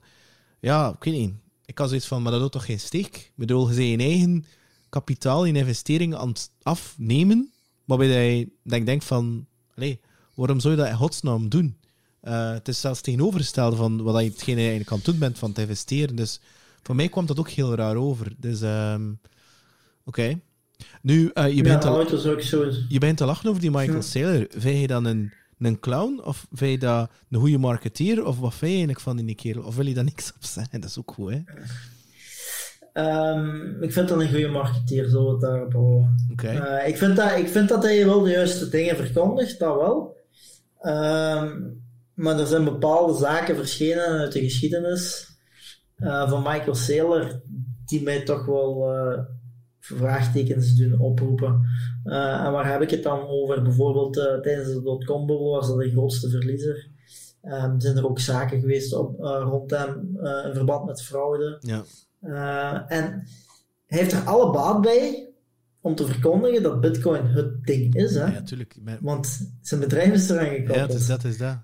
Dus op die manier wil hij mensen aanzetten. Ik denk, uh, En als hij zoveel exposure krijgt op al die YouTube-platformen, ja. telt er maar eens op hoeveel mensen hij bereikt. Hè. Ja, en eigenlijk is dat Dus- een fantastische marketingmachine voor zijn MicroStrategy, want ik zit nu zelf in software en to be honest, ik kan nog nooit van die, wat is het, BI of data mining tools van MicroStrategy gehoord, eerlijk gezegd. Dus ik denk van ja, eh, en ik, vind, ik, ik, blijf het, ik vind het fantastisch wat hij zegt. Tegelijkertijd vind ik het heel raar om de CEO van een softwarebedrijf zoveel te zien vertellen dat niet over zijn softwarebedrijf gaat. Buiten het feit dat zijn balance sheet belangrijker is dan de software dat hij verkoopt. Misschien klinkt dat een beetje raar, maar ik zie dat de CEO van Microsoft dat bijvoorbeeld niet doen. Ook al ben ik van overtuigd, net als de CEO van, van Apple, dan die man in crypto geïnvesteerd hebben. En die gaan dat waarschijnlijk wel zeggen, maar je gaat ze niet hele dagen het nieuws daarmee zien.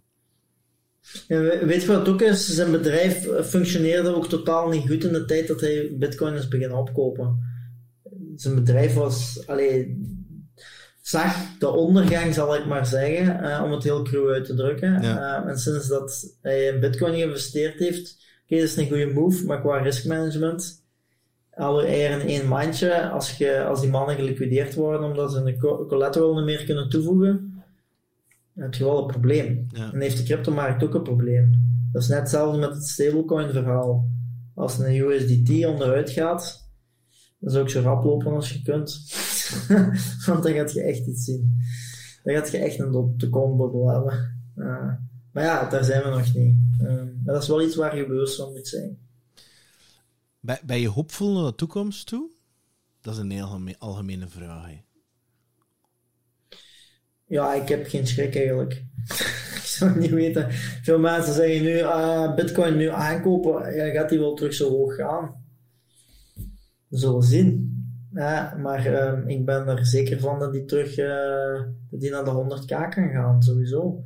Um, kijk, hè, dat heb ik tegen mijn community gezegd. De mensen die niet hebben durven verkopen op de top, omdat ze dachten dat het hoger ging gaan, die gaan nu ook niet durven kopen, want die denken dat het nog lager gaat. Dat is net hetzelfde. Als, je gaat altijd, dat is ook weer al die hebzucht die toekomt. Mensen zeggen, op 55.000 ga ik verkopen. Ja, dan ga ik dat doen en dan ga ik uitcashen. Dat staat op 57, 60, ja, ik ga nog wachten, nog wachten. En dan begint het. En dan denken ze van, ah, dat gaat terug hoger gaan. Maar zo werkt het niet, mannetjes. Echt niet. Um, als je daar niet durft te verkopen, dan gaat je op die lage punten ook niet durven inkopen. Want dan denk je, het gaat nog lager gaan. Het gaat nog lager gaan. Uh, of, nu is het al te hard gestegen terug. Dus ik ga niet meer kopen, want het is te hoog. Ja. Je moet ergens een middenweg vinden. Hè? Um, maar wat ik... En daar is die dollar cost averaging goed voor wel. Ja, wel. Dat is dat wat ik doe. En ik blijf komen. Iedereen, oh, Peter, het gaat naar beneden. Ik blijf komen. Ik blijf letterlijk consistent kopen. Als het hoog is, koop ik. Als het laag is, koop ik ook. Maar ik ga me niet bezighouden, ah, ik ga er nu verkopen. Ik denk van, maar waarom zou ik in godsnaam moeten verkopen? Ik bedoel, als ik nu verkoop, als ik het converteer naar euro, moet ik belasting betalen. Kijk je daar een hoesting in? Mm -hmm. Kijk je zoiets van, Nee, waar- nee, dat is waarom? Waarom? Ik heb dat geld niet nodig, moet ik nu niks, moet, ik niks kopen? Maar bij mij is het inderdaad ook wel zo, hetgeen wat je ook een beetje zegt, is dat een beetje parallel ermee is dat minimalisme bij mij er wel in geslopen. Oké, ik werk nu met een Riverside en een micro en een, roadcaster en al. Maar het zijn dingen dat ik gebruik voor die podcast te maken, of dat een passie is. Net als gitaar. Maar ik ga geen gitaren... Ik heb een Les Paul, een Gibson Les Paul van 1959, en een living hang die 300.000 euro of, of zelfs 500.000 euro waard is. Of een, een, een, een Jimi Hendrix strat uit 69 dat hij proberen kapot te slaan heeft. Ik moet dat niet in. Die dingen worden gebruikt om te spelen. En als ik ze niet gebruik, verkoop ik ze. En koop ik er zelfs bitcoin mee, omdat ik, ik heb het niet nodig. Omdat het, Ja, omdat het, omdat het, ik weet niet, de mentale rust dat ik krijg door minder dingen te hebben, ik weet niet, ik vind dat echt priceless. dat klinkt heel contradictorisch, maar ik heb geen keuzestress van, ja, ik moet nu een die gitaar of die gitaar, ik moet dan nu snaren opleggen en al. Dat is weer allemaal tijd en keuzestress, maar ik wil eigenlijk geen keuzestress hebben. Dus ik wil nu net uit die consumptie uit, dat, uit dat spelletje geraken van dingen kopen en, en, en ja, nee, ik wil liever creëren en impact maken, omdat dat een bepaalde zingeving heeft. Ja, simpelweg gezegd, omdat het me gelukkig maakt. Tuurlijk. Dat is heel belangrijk, hè. Is uh, allee, gewoon een gelukkig leven leiden, waar je niet te veel keuzestress hebt, dat is al een, een hele belangrijke. Hè? Uh, veel mensen kampen daar denk ik wel mee. Dat ze te veel hebben. Dat is uh, denk ik wel een feit. Um, zo zou ook hetzelfde van, zoals jij nu DCA doet, naar beneden of naar boven. Als je ooit wilt uitcashen, zal ik maar zeggen, dan is ook de beste manier om DCA eruit te doen. Ah, Op bepaalde levels. Ja, ja, Ah, tuurlijk. Wij zeggen bijvoorbeeld vanaf 50.000 gaat je telkens 5% of 10% van je kapitaal eruit halen. Dat wordt telkens minder, die 10%, want je gaat minder kapitaal hebben. Maar je gaat eigenlijk op bepaalde levels, op bepaalde, in bepaalde tijdsbestekken, zal ik maar zeggen. Je kunt kiezen naar, voor gaat je bepaalde levels eruit halen, ofwel om de zoveel weken of zoveel dagen. En dan gaat je eigenlijk misschien de top niet mee hebben, Ja. als hem de top niet raakt, die je voorspeld hebt, bijvoorbeeld 80.000, maar dan heb je wel kunnen uitcashen tot 70.000. Dan heb je maar 10.000 euro dat je eigenlijk niet hebt gehad. Ja. Dan heb je een heel mooie prijs genomen. Ja, het is dat. Is Dat dat, is, ja, dat is. Ja. Dat is, dat is ook een belangrijke. En dat zijn allemaal van die manieren die, die je moet toepassen, maar die uiteindelijk, wat ik geleerd heb aan de hand van trading en investeren, dat is dat mindset is alles. Dus het gaat niet om je strategie, het gaat echt puur om je mindset. Hoe sterk zit je in je geest? Ehm, hoe hard kun je emoties laten inspelen eh, op je beslissingen of niet? En als je daar, kunt, eh, daar heel cool in kunt zijn, dan zit je in een hele goede investeerder. En dan gaat je de juiste beslissingen nemen. Want een analyse maken is één. Er zijn veel mensen die goede analyses kunnen maken en analyses die kloppen. Maar het is de beslissing die je moet durven maken. Ja. Dat is, dat is het tweede. Durf je effectief je analyse volgen? En dat is, waarom volg je die niet? Om er altijd emotie aan gekoppeld is. Ja, dat zal wel niet. Die zal wel niet zo diep zakken. Dus dat zijn allemaal zaken waar je uit moet leren. En wat ik persoonlijk doe, als het op emotie aankomt, als ik een trade doe, ik heb een winnende trade, dan ga ik die analyseren. Want als jij kunt uitdokteren of kunt gaan ontdekken waardoor uw trade winnend is geweest, welke, waar, door welke setup je eigenlijk die winsten hebt behaald, en je gaat daar weer al die consistentie gaan gebruiken om dat te gaan herhalen, die setup, dan gaat je meerdere winnende trades doen. Als je dat ook bij je verliezende trades doet, dat ook heranalyseren, dan weet je, oké, dat heb ik fout gedaan, dat was anders dan vorige keer, oké, ik weet hoe het komt. En dan gaat je ook je eh, verliezende trades gaan elimineren. En dat is een hele belangrijke. En dat is met investeren, of dat nu bij investeren of traden is, dat maakt in principe niet uit. Het is gewoon heel belangrijk. We hebben bijvoorbeeld qua DCA-technieken, gebruiken wij onze on-chain data om vanaf een bepaald moment pas DCA te doen. Ja. En we hebben altijd de bodem mee. Ja. Hmm. Dus dat doen wij wel. Maar dat is, ik zeg het, Peter, ehm, er is niks verkeerd. Alles is goed. Het is waar, waar jij je goed bij voelt en wat uw strategie is en die moet je volgen. En je moet je niet al veel laten afleiden door anderen hun visie of, of hun strategieën. Dat maakt eigenlijk allemaal niet uit. Als je echt op lange termijn denkt. En ehm, iets, iets praktisch. ehm, je sprak dan net over Binance. Ik gebruik onder andere Binance en FTX en Kraken. En ehm, Mhm. is, dat dan, is dat dan goed om meerdere platformen te gebruiken voor dat risico te verspreiden, omdat je nu eenmaal ja, bon, meerdere platformen hebt? En mijn tweede vraag is van... Ik, bij mij had het quasi direct op een ledger. Ik weet niet, dat zit daar bij mij zo keihard in. Of hij zoiets van, hé, laat het dan maar staan. Ehm, ik weet niet, ik had daar geen hoesting in, ik. Want ik weet dat 80% van de crypto, dacht ik, ik, niet op een exchange staat. Ja, veel, veel is van exchanges afgehaald. Maar je hebt eigenlijk verschillende zaken waar je naar moet gaan kijken om die beslissing te nemen. Ik heb ook een groot deel op een ledger staan, uiteraard. Als het om serieuze bedragen gaat, dan akkoord. Maar stel dat je iemand zei van, kijk, ik wil een cashflow creëren. Ja. Je hebt een cashflow. Dus je gaat maandelijks van je kapitaal dat je int, eh, door je onderneming gaat je in crypto steken. stel dat je zegt van, dit is mijn investering, mijn investering stikt erin op goede momenten, en ik wil daar voorlopig niks insteken, omdat ik kinderen een huis heb af te betalen, er komen veel zaken bekijken, dus ik, kan, ik wil daar echt uh, risico mee. Alleen risico, zo goed bekijken natuurlijk. Um, dan, dan is het wel belangrijk dat je een bepaald, bepaalde cashflow durft te creëren. Mhm. Of dat nu op de lange termijn is, middellange termijn of korte termijn. Op lange termijn kan zijn van dat je op bepaalde momenten hè, dit jaar eruit gaat doen. Hè, dat je dat lang laat staan, drie, vier jaar. En dan wanneer het de volgende bullrun is, dat je vanaf een bepaald moment een cashflow begint te creëren. Om dat aan, aan de zijlijn te laten staan en te zien wat er gebeurt de komende jaren. Als je momenten zoals nu hebt, dat je kunt zeggen van oké, ik ga nu met dat geld terug dit jaar erin en je hebt een cashflow. Wat is dan heel belangrijk? Je kunt een deel dan op je ledger laten staan, sowieso. Maar het bedrag dat je bijvoorbeeld wilt gaan uitcashen, kunt je over één of twee exchanges gaan verdelen, omdat je klaar moet zijn om ah, die beweging te kunnen maken. Ja, ik snap het. Ja. Ja, ja, Dus dat is wel een hele belangrijke. Dat is eigenlijk afhankelijk van uw tradingstrategie of uw investeringsstrategie, beter gezegd.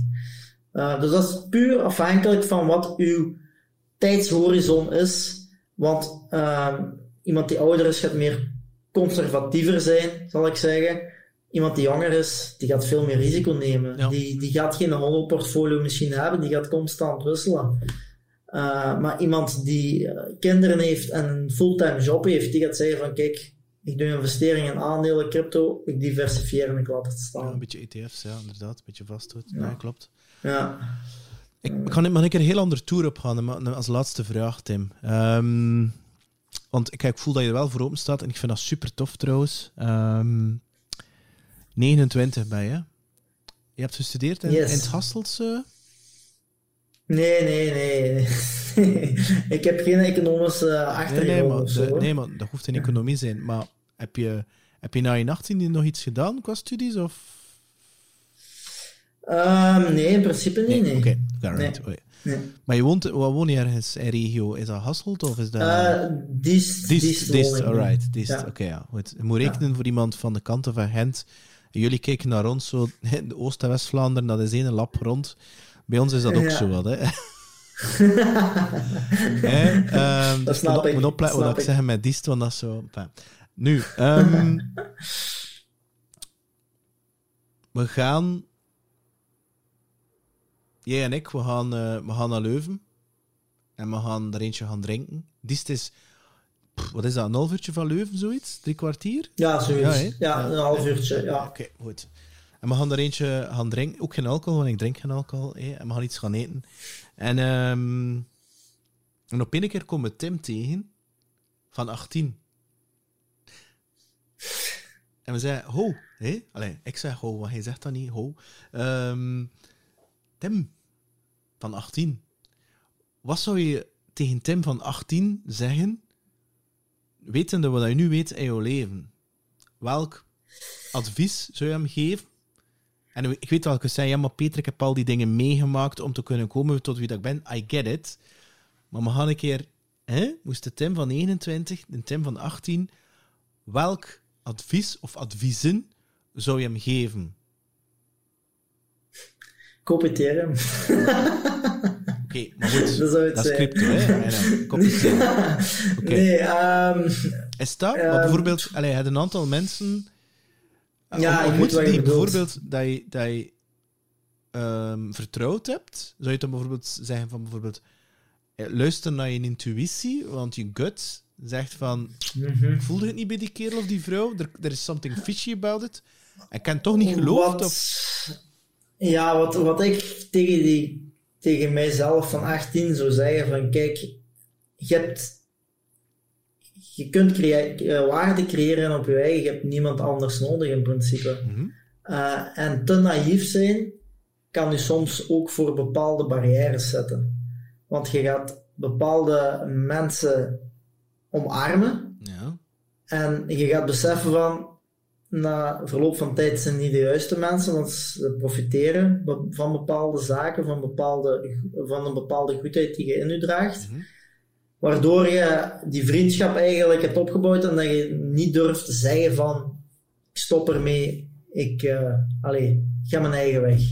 En dat is iets wat ik zou zeggen van, probeer eerst zelf uw weg te bewandelen. En mensen die u volgen en naar u opkijken, met de juiste waarden en, en, de juiste uh, professionaliteit en, focus en visie, dat zijn de juiste mensen. Maar zelf het andersom doen, zou ik denk ik niet meer doen. Want dat heb ik wel gedaan. Ik kijk naar mensen op, maar uiteindelijk, je mag naar mensen opkijken, dat ga ik niet zeggen, hè. Maar je moet nog altijd je eigen uh, focus behouden en je niet aanpassen aan iemand anders. Nee, mensen opkijken, ik vind dat...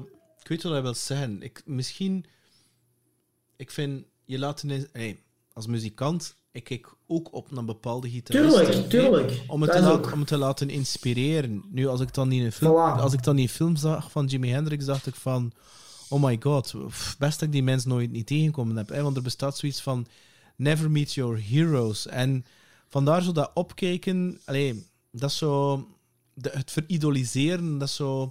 Ik vind dat een heel gevaarlijke, omdat je het dan een klein beetje ondergeschikt zet onder die persoon. En ik ben ook wel overtuigd dat. Um, of ik had anders zeggen, ik heb al heel veel mensen gezien die op een bepaald moment dat ik naar opkeek, maar die dan x aantal tijd later van een pedestal gevallen zijn. Pff, weet ik van voor reden. En toen dacht ik, en, en niet altijd met je wil, hè. soms is dat gewoon dat ze iets, een bepaald circustrucje doen en dat goed in zijn, en op een bepaald moment is het gewoon op. En, dan, en ik, had dat, ik had dat heel hard toen, ik, toen ik, eh, denk ik, uh, ehm, 22 was of zo. En ik ging dan voor een heel klein softwarebedrijf werken. En heel veel ja, mensen die toen ja, uh, studeerden, die, die gingen zo bij die heel grote bedrijven werken. En ik dacht van ja, ik ben niet goed genoeg, ik ga daar nooit voor gevraagd worden. Want ik kom misschien niet uit het juiste milieu. Of weet ik wat, wat voor een zever dat ik mezelf wijs maakte.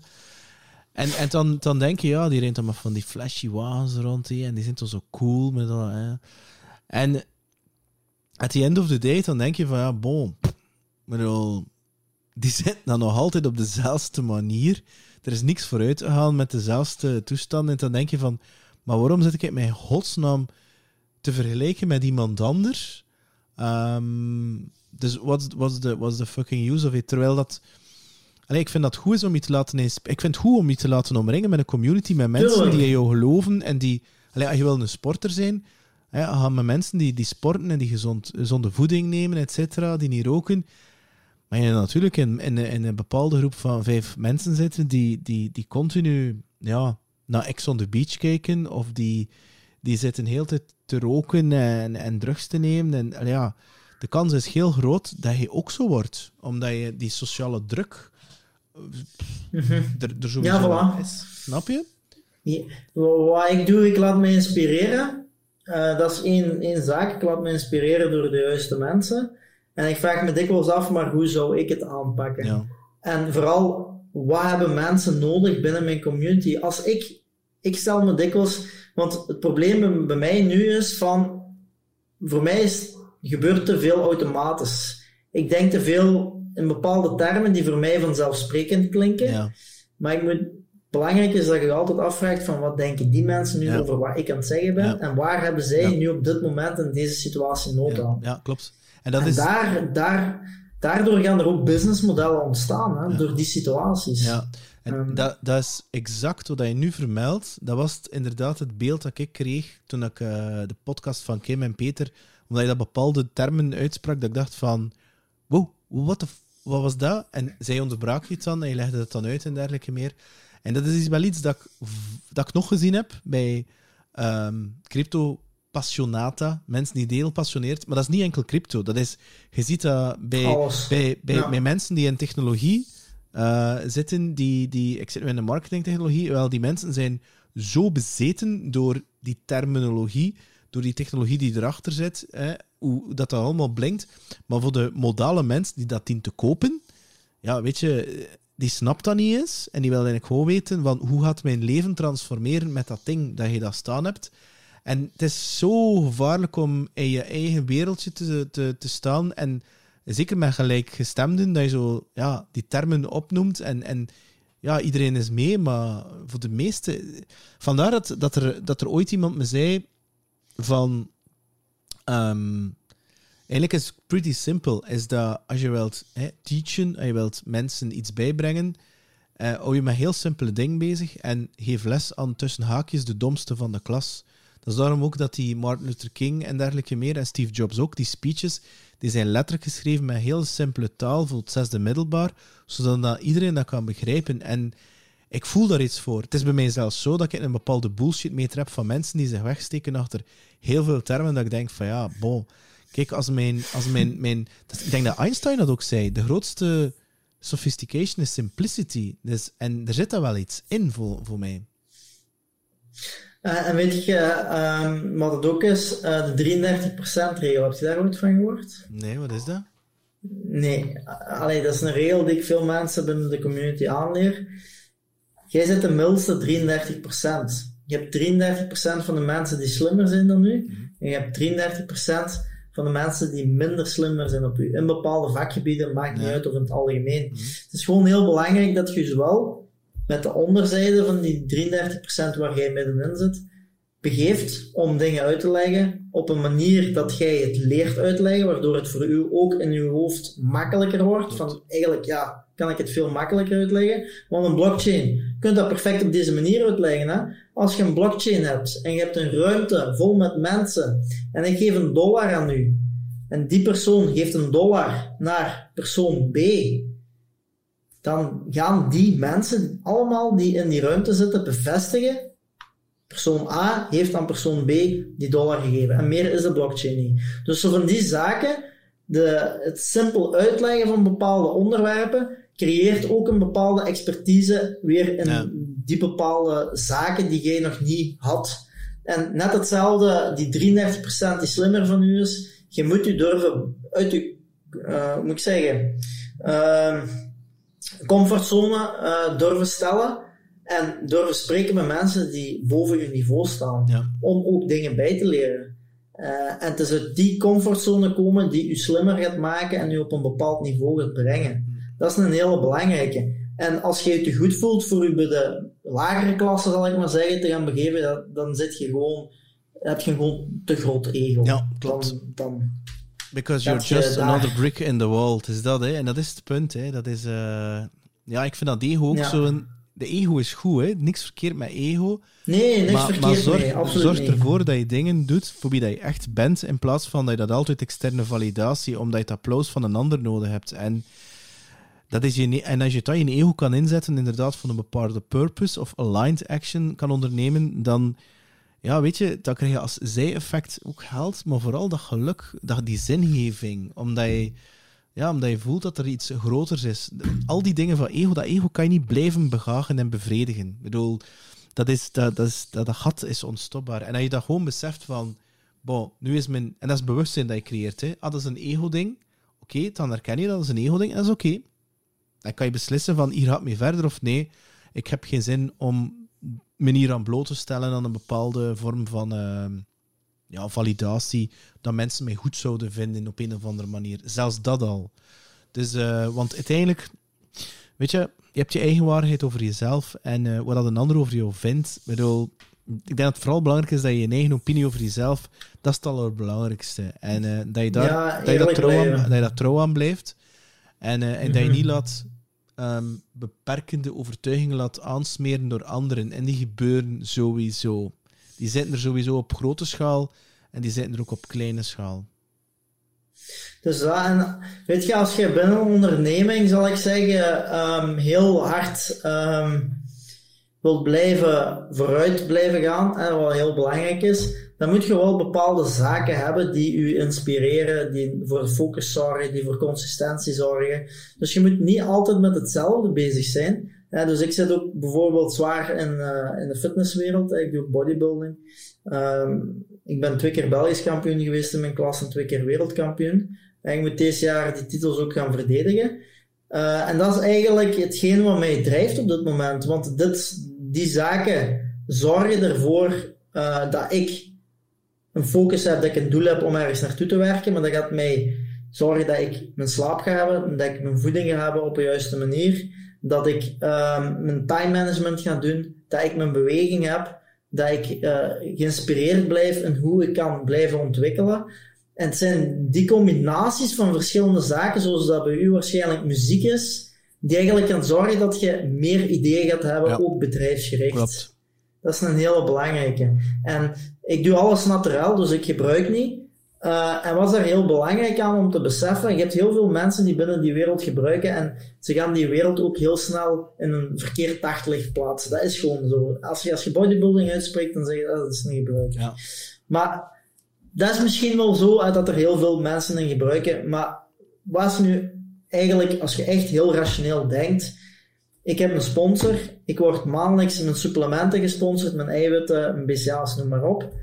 Wat moet je nog meer hebben? Je gaat er toch nooit rijk van worden. Als je dit al bereikt, ja. puur naturel, en je wordt gesponsord, dan heb je eigenlijk al hetgeen wat je moet hebben. Je gaat daar nooit je job... Allee, één op de zoveel gaat zijn job daarvan kunnen maken, en dan nog op lange termijn is je levensverwachting niet... Dat, dat is iets dat want nu gaan we een heel interessante topic. Hè. Ehm, ze noemen dat creatieve generalist, noemen ze dat, wat hij nu beschrijft.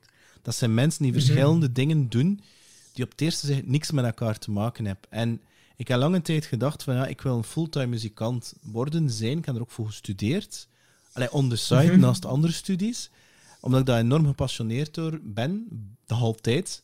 En um, ik heb dan ook de beste van de beste in België opgezocht en uh, daar gaan studeren. En Weet je, ik heb er voor mezelf gerealiseerd van, ik wil hier niet 100% van leven. En de reden die erachter is, is de reden dat jij nu net aanhaalt, is dat dat is een vuur dat je hebt, een bepaalde creativiteit. En vanaf het moment dat je dat, dat, je dat trucje doet voor geld en, en dat je dat blijft herhalen, dan gaat dat vuur een stuk weg. Omdat je, je zit dan in een soort fabriekje die gewoon, je krijgt een lead sheet, je speelt die, speelt die na.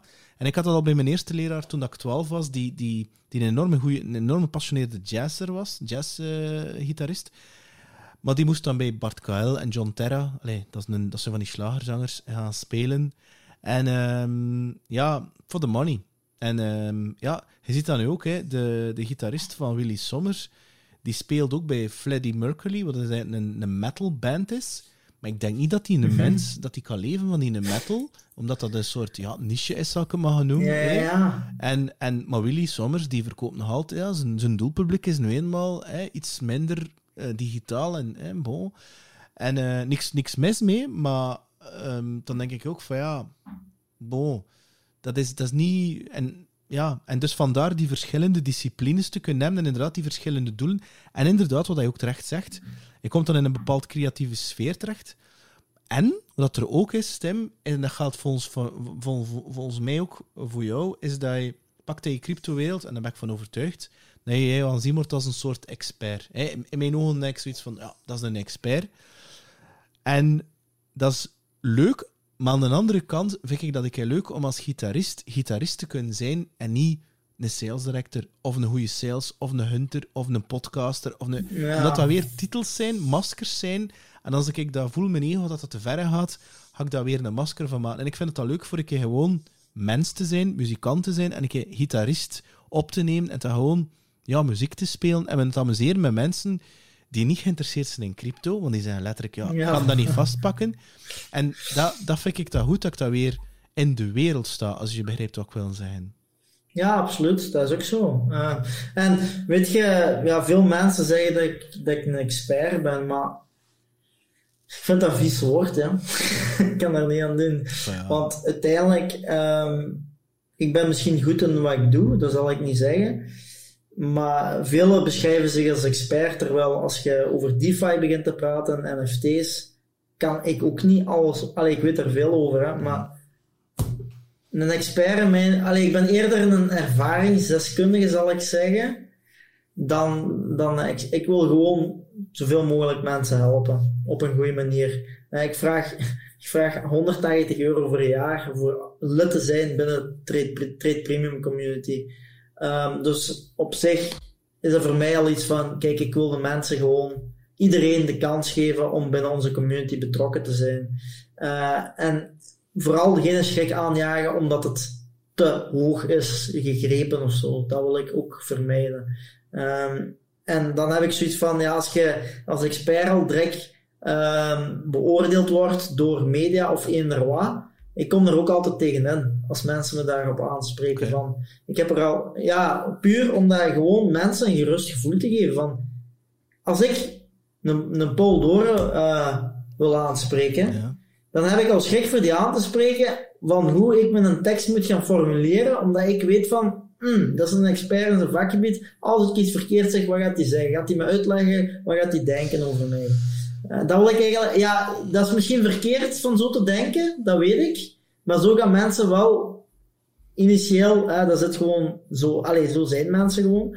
Ik wil die een gerust gevoel geven van, kijk, we zijn allemaal mensen en iedereen is goed in wat hem doet. Ja, wel, wel, wel, daar ben ik volledig mee akkoord. Iedereen heeft talenten. En wat ik wel gemerkt heb met mensen die ik dan een expert vind in hun vak, gaan het van een topgitarist tot een top cryptoman, whatever, hè? of vrouw, hè? is dat ehm, de echte toppers, dat zijn heel bescheiden, heel gepassioneerde mensen die die passie willen doorgeven. En die zijn niet vies ik ken er zo'n paar muzikanten in België die plaat maken en dat je zegt van, ik, moet, ik, moet, ik, ik word verwacht voor dat nummer te coveren, maar er is niks van te vinden op het internet van, hoe moet je dat nu in spelen? En uh, je vindt het niet. Je vindt het echt niet, omdat dat zo'n obscuur nummer is. Ik stuur dan een mailtje of een Facebook bericht naar die, naar die persoon. Ik zeg van, kijk, die intro van, van dat nummer, ik vind het echt niet. En ik dien dat te spelen. En je krijgt gewoon vijf minuten later een, een volledig geschreven ding van, kijk, het is zo, zo, zo zitten ze aan elkaar. En toen denk ik, Oké. Het zijn dan die, die, kan zijn die wannabes die er zo tussen hangen, die zo wat proberen een expert uit te hangen, die zo heel hoogdravend doen, maar dat is zo... Want ik ken dat ook, hè. Ik bedoel, het dan onder 72 podcast, zit dan in die Belgian podcast toestand en ja, dat is, zo, dat is zoiets heel raars. En mensen denken dan, ja, maar ja, je kent dan dit. Ik denk van, ja, maar ik bedoel, ben ik ook een mens? Behandel me gewoon als een mens. En dat is iets dat ja, doe geen En ik denk dat, dat dat is hetgeen wat die meeste mensen ook zoeken is van, doe ik je normaal en behandel mij als mens voor wie dat ik ben en niet voor wat ik hoe kan of voor wat ik heb. Ja, dat is ook effectief zo. Ja. Dat is echt waar wat je zegt. Dat is een nagel op de kop. En met deze gaan we eindigen. Uh, ja, ik, ik, wens je veel geluk, veel succes in alles wat je onderneemt. Ik vond het super fijn om dit anderhalf uur, het is eigenlijk twee uur dat ik met jou gedeeld heb, mijn eerste uur zitten klooien met technologie. Maar goed, hè, bedoel, het is uiteindelijk heel goed gekomen. Ik vind, uh, ik vind je een super toffe kerel, ik kan het eerlijk zeggen. Ik vind jouw doel voor wat je staat, ik zou zeggen, vooral doen. En eigenlijk in alles wat je onderneemt en niet onderneemt, wens ik jou heel veel succes en vooral heel veel geluk en plezier op de, op de weg dat je aan het bewandelen bent, Tim. Bedankt Peter, hetzelfde voor u. Dankjewel voor het luisteren of kijken. Weer een boeiende gast met een inspirerend verhaal. Laat zeker een review achter op checkpot.be of op iTunes. Abonneer je op YouTube of op Spotify of iTunes. En als je zelf een podcast wil maken, dan kan je genieten van de gratis workshop op psgrow.com slash podcast. Dankjewel en een fantastische dag wens ik jou toe.